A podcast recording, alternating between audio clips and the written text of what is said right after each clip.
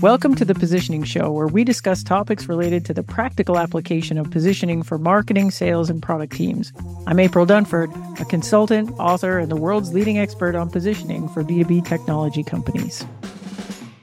Hey, everybody. Welcome to The Positioning Show. I'm so happy that you've decided to join me today. Actually, you're not just joining me. Today, I have a special guest. So the guest with me today is Nick Francis. He is the co-founder and C E O of a company called Help Scout.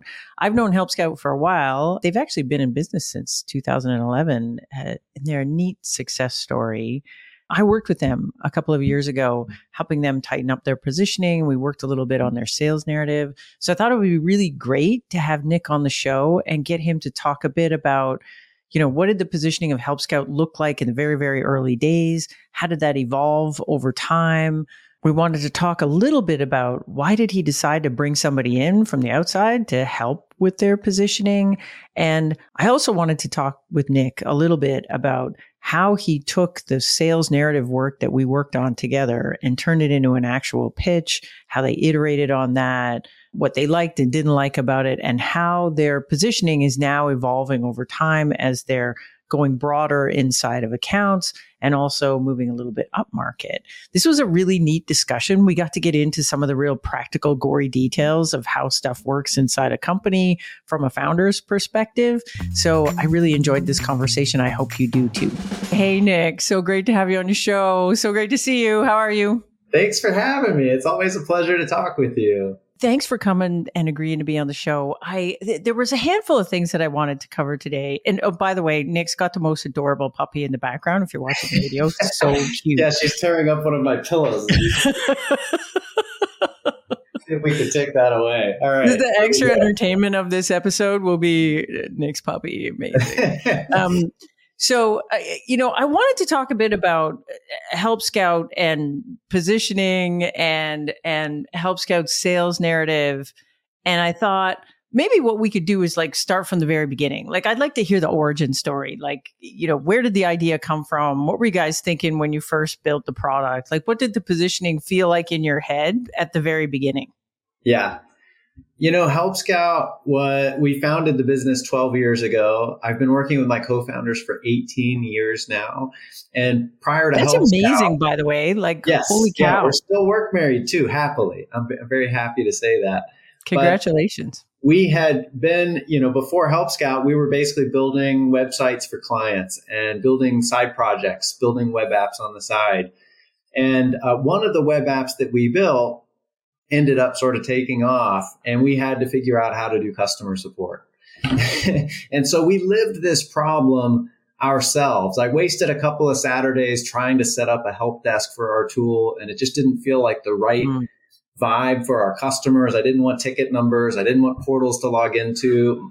My two buddies and I just wanted a way to share an inbox and talk to our right. customers through that inbox. And so we already had dreams of building a successful software business, and we had this big problem that we were thinking about trying to solve for our own business. So from the from the very early days, we were solving a problem for ourselves, right? Like, we were dog fooding this challenge ourselves and wanted to build a customer-centric customer support platform. Believe it or not, those did not exist at the time. So even though there were several competitors in the market, they were all help desks, and they were all putting basically a barrier between you and the customer. What would it be like for that, that barrier to actually be invisible? It gives you all the scale on the back end of being able to talk to lots of customers at scale, but deliver a personalized experience. That's really what the problem we wanted to solve for. And so it was funny. The first iteration of our website proudly declared that Help Scout is not a help desk, even though that was the market we were intentionally entering, because we yep. thought of help desks as the old way of talking to your customers. We right. wanted to be the new way of talking to your customers. And so that was quite a journey from a just initial positioning standpoint. We learned a lot because, one, it takes a lot to educate a market. And we ended up saying, fine, we're a help desk. But we, we're not happy about it. And we want to we want to disrupt the market in very specific ways so that we can eventually say that we're not a help desk. And we don't today. That's typically right. that's not really a term that our competitors. Well, wait, so at the very beginning, so at the very beginning, you launched and you were like, you know, we're not a help desk, and that didn't work. And then you had to kind of rewind that. Like, like explain how that happened. We were we were in Techstars at the time, and I remember yeah. David Cohen, the co-founder of Techstars, being like, "Hey, man, like I know you all are pretty bootstrappy. You're not going to raise enough money to educate a market on what you are." And there's this people really movement. underestimate this. I think like the effort yeah, they, and, and that's fair. Like, but he said, you know, like even if you're trying to disrupt an existing market, it's important for people to know what you do.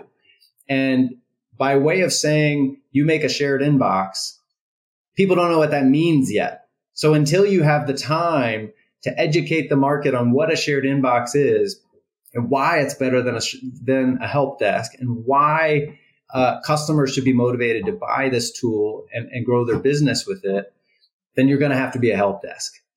And I thought that was pretty good advice. You're like, like bummer news for you. Like, yeah. So how'd you do that then? So then you're like, okay, rats, now we're a help desk. Like, how did you differentiate yourself from the other help desks out there? Like, who was your big competitor at the time? Uh, so we, you know, we were going up against Zendesk, who's still arguably the market leader. Uh, yeah. and, and, and ironically, the only one of our competitors that refers to themselves as a help desk today. None of our other major competitors. Is that true? Like everybody yes. else is, everybody yes, else has moved on. The positioning that everybody's uh, using, and they're the only ones that say they're help desk today. So the, the market has evolved. And mm-hmm. I remember we said, uh, okay, so we're a help desk, but we're an invisible help desk. That means so your customers are never going to see it. So that was the second iteration of positioning was, hey, we're we're a help desk, and we give you all the amazing tools and scalability of, help, of a help desk, but your customers will never know it's there. They never have to deal with a ticket number. They never have to deal with a portal. It's just like a personalized email. And so we were on that train for quite a while, and I still have people that have either been customers for a long time or have known about Help Scout for a long time. They're like, I really liked it when you all said you were the, the invisible help desk. I, that really resonated with me. So it it did work at the time.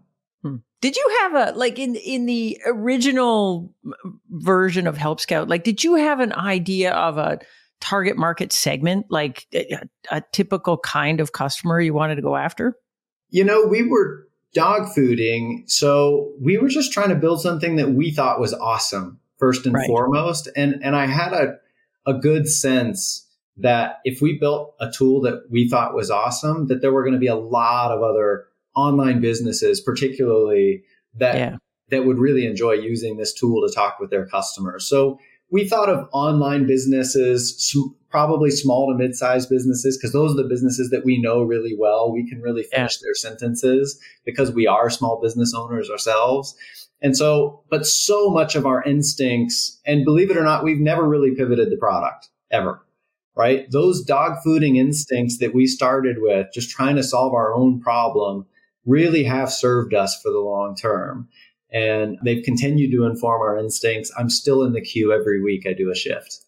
That's amazing. That's amazing. And this has been going, this has been going a long time. Like, holy cow. Yeah, twelve years. So you're in this thing, you're the, you're the invisible help desk. And like, how did that, how did that evolve over time? Like, so, you know, did people have a hard time with invisible help desk? Like, and, and I'm, I'm actually curious about this idea of the shared inbox, because I know you guys were the first ones out that had this yes. concept of a shared inbox. Like, like were people actually come about coming off of their own shared inbox where, you know, they just had a Gmail address and everybody was in one inbox? Is is that is that what the status quo was you were replacing for the most part? Yeah. Early on in the business, roughly two thirds of our new customers were adopting Help Scout for the first time from something like Gmail or Outlook.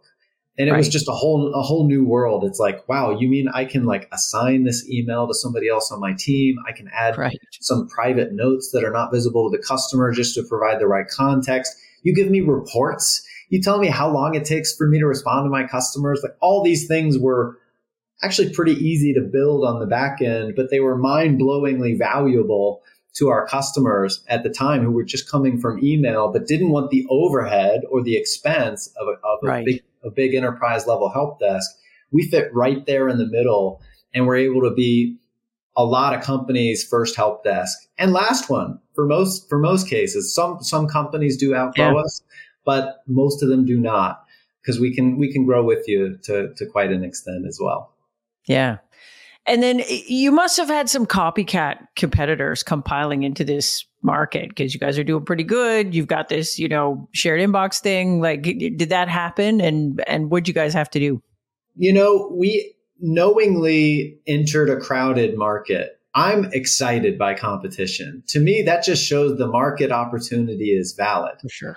And it's something worth running after with enthusiasm. So we've You know, in order to enter the customer support space, you cannot be scared of the competition. You can't be scared of new entrants. You just have to have confidence in what you can do to serve the customer and solve some of the challenges that they're facing. So uh, we did see some competitor, but I like being friends with them. Uh, Intercom came along around the same time that we did. I got mm. to know Owen and uh, Des a little bit. There's a company called Front that's totally focused on the shared inbox use case. We're still about solving the customer support team's challenges first and foremost, and then we end yep. up moving into other departments that are customer facing. Hmm. Front actually took a different positioning on the shared inbox problem, and they've been extremely successful. Matilde is a C E O that I have tremendous respect for.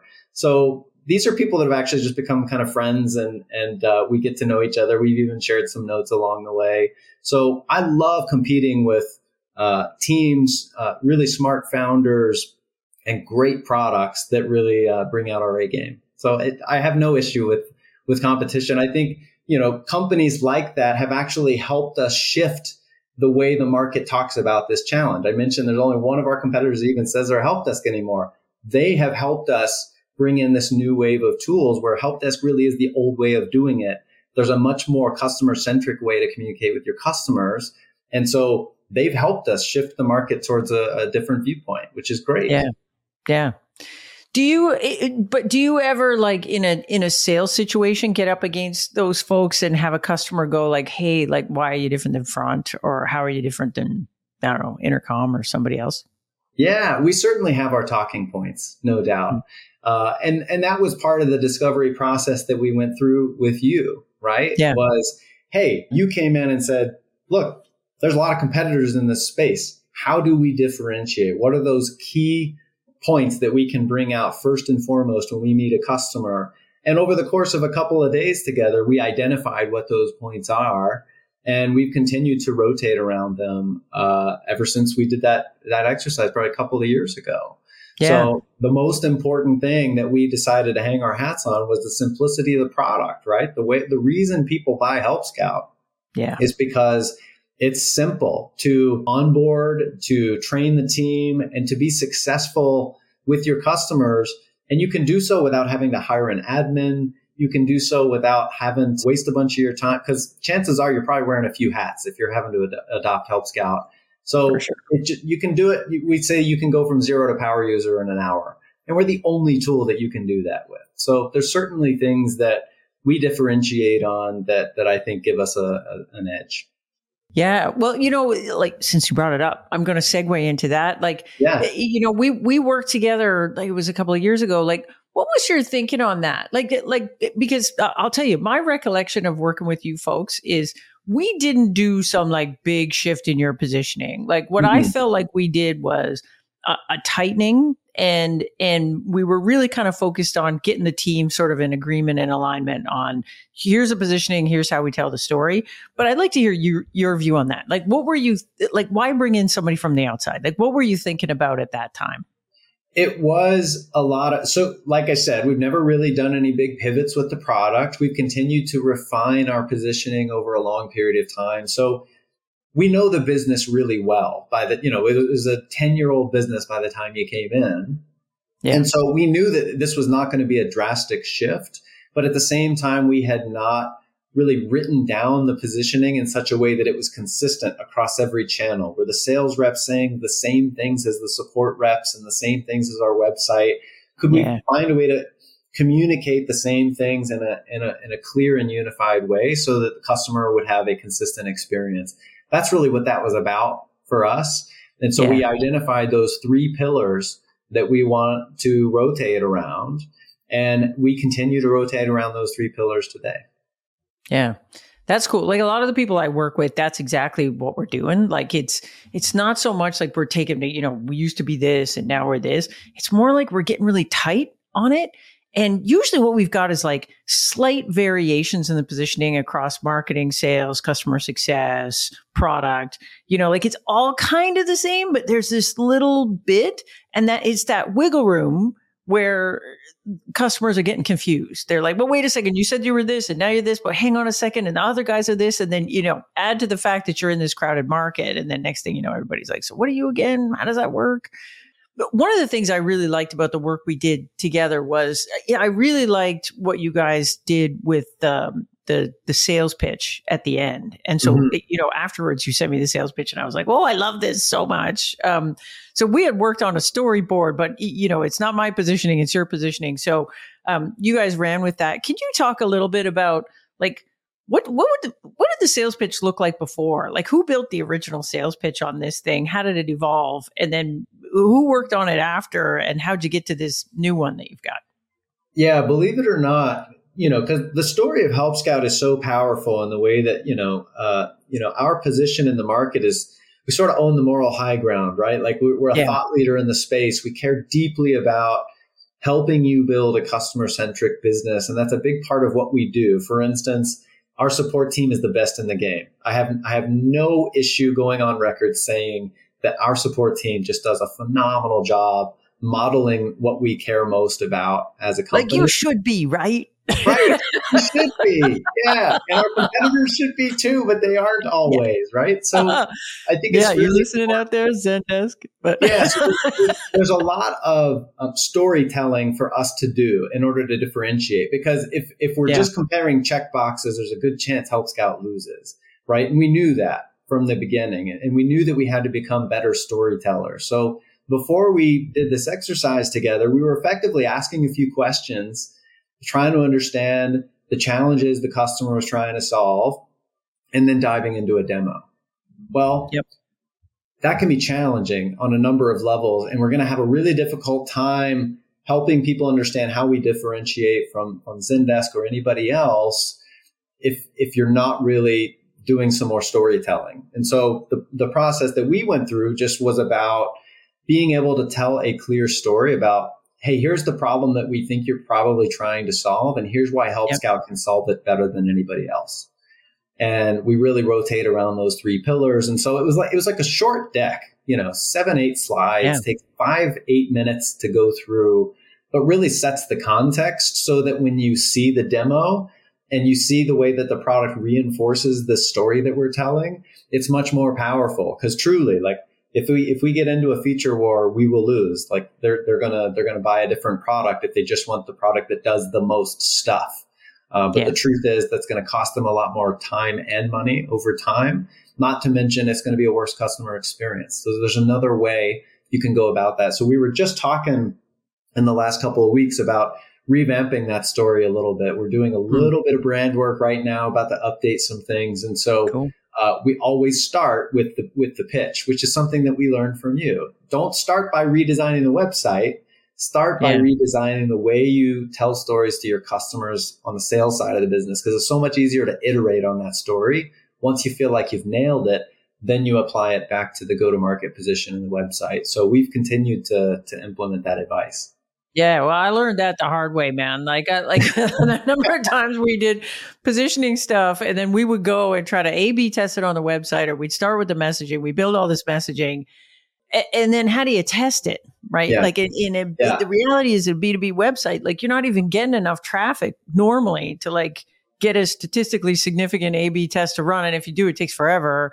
And then by the time you figure it out, you're like, oh crap, this didn't work. Now I got to go back and do it again. But meanwhile, you know, if you've got a sales team, super easy to build a pitch deck and a demo that goes with that, get it out in front of some customers, and you know whether it's working or not when you look yeah. at them in the eyeballs. Right. Because we're what are we testing? We're testing our ability to win hearts and minds. That's and right. I just don't think an A B variant is going to get you there.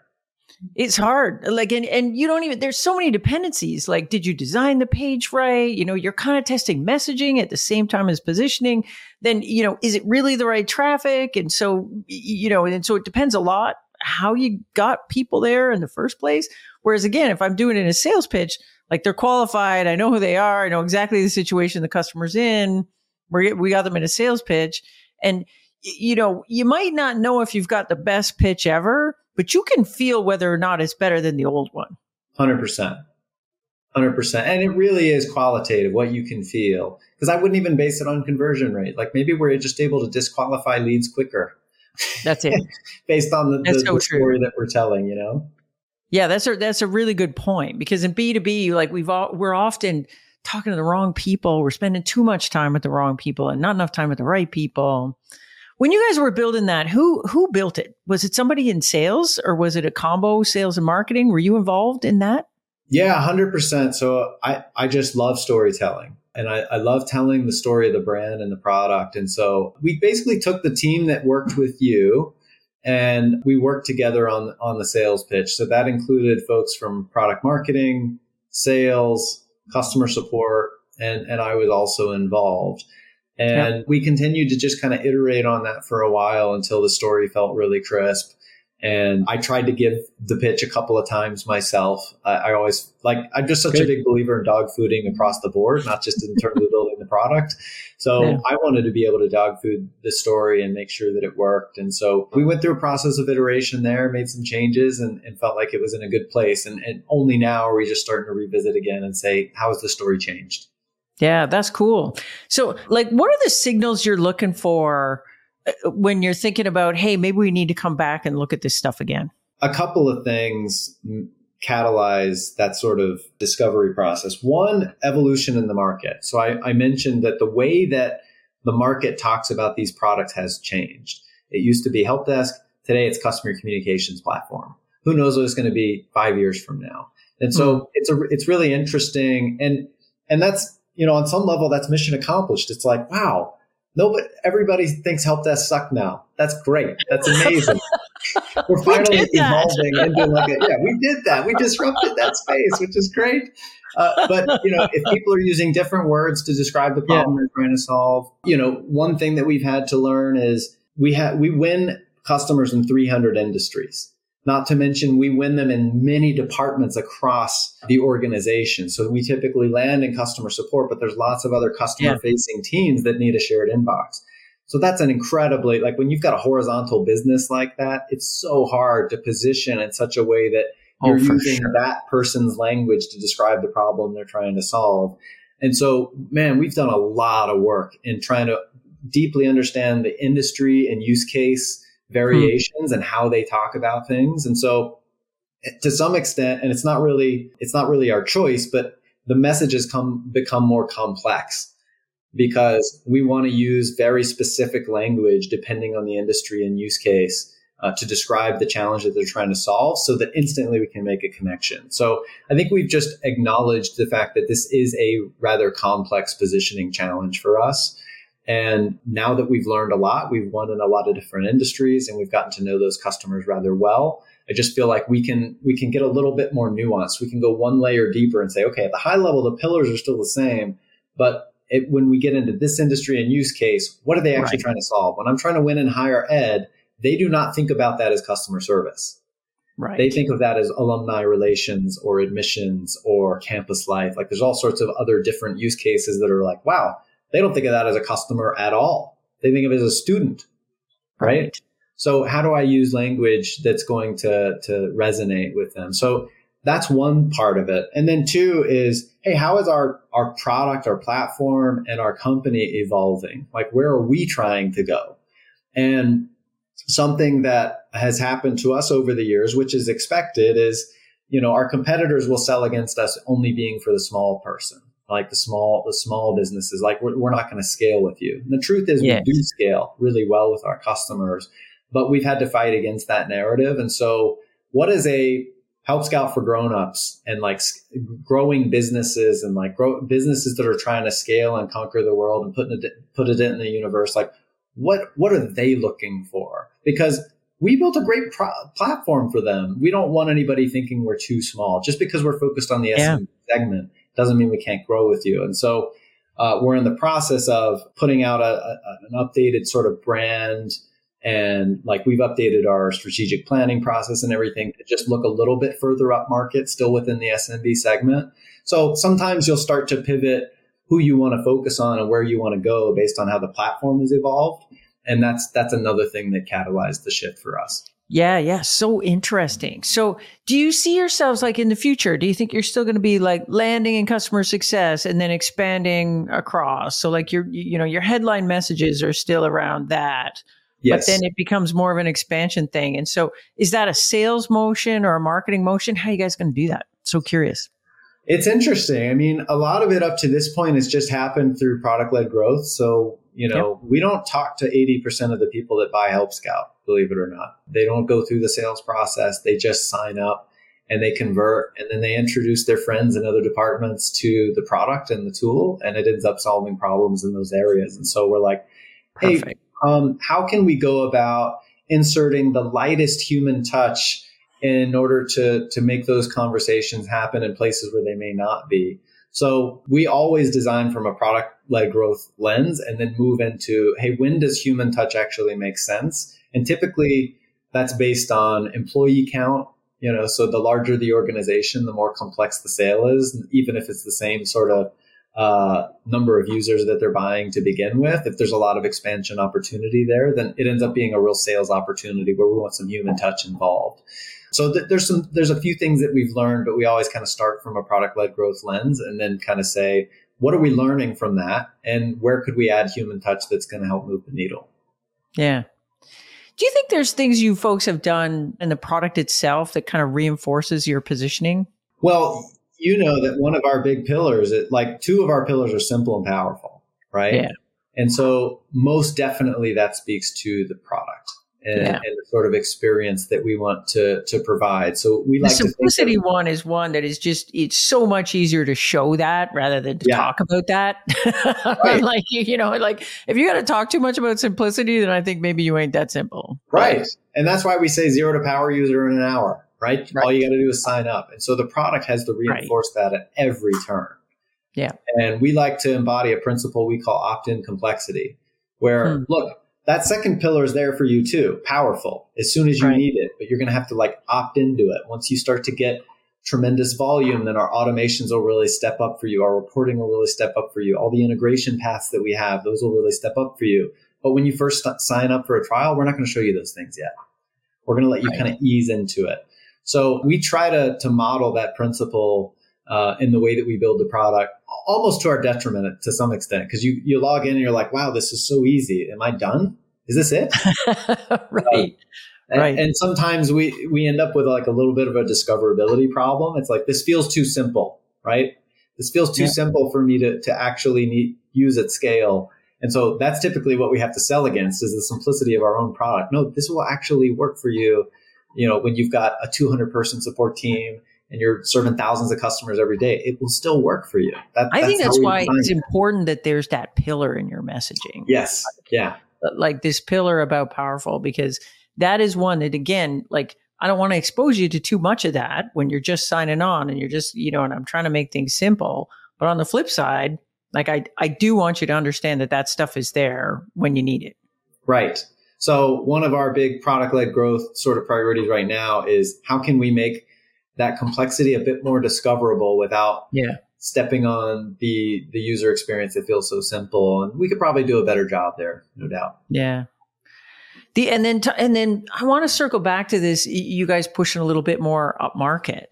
So mm-hmm. do you think that's how do you think that's going to change your? Like, do you think that's going to change the? Change the positioning at all? Does it change the sales story? Does it change your go-to-market a little bit? Like, what does that look like? It's small refinements, right? Like, because ultimately what we did was we follow where the product-led growth motion led us. So yeah. we didn't decide when we founded the company to win in three hundred industries. That happened to us. Right. And so when it comes to deciding to move up market, we looked at our most successful customers and, and we said, what do those customers look like? How do we get more of those? Right. And our most successful customers are typically between like fifty to two hundred employees, sometimes two hundred to five hundred employees. We think of our cap as like five hundred employees. That's when you may need another level of sophistication to more of an enterprise-y type of tool.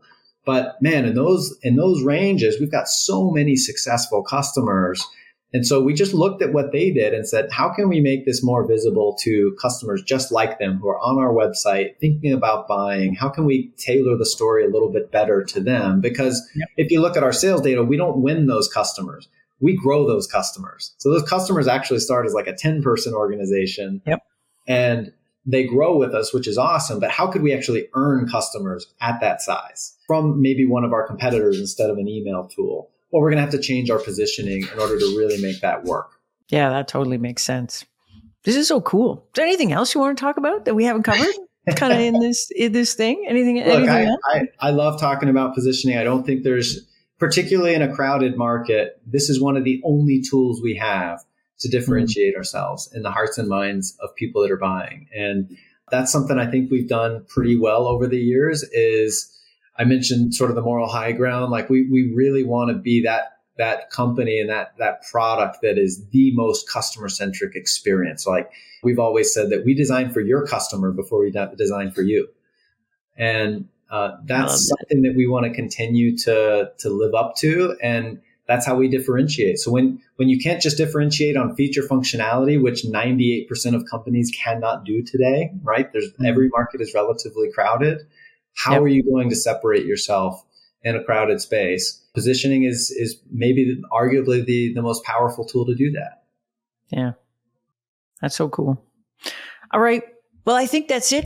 Thank you so much for joining me today. I love this conversation. My pleasure, April. Always good to see you. Uh, it's good to see you too.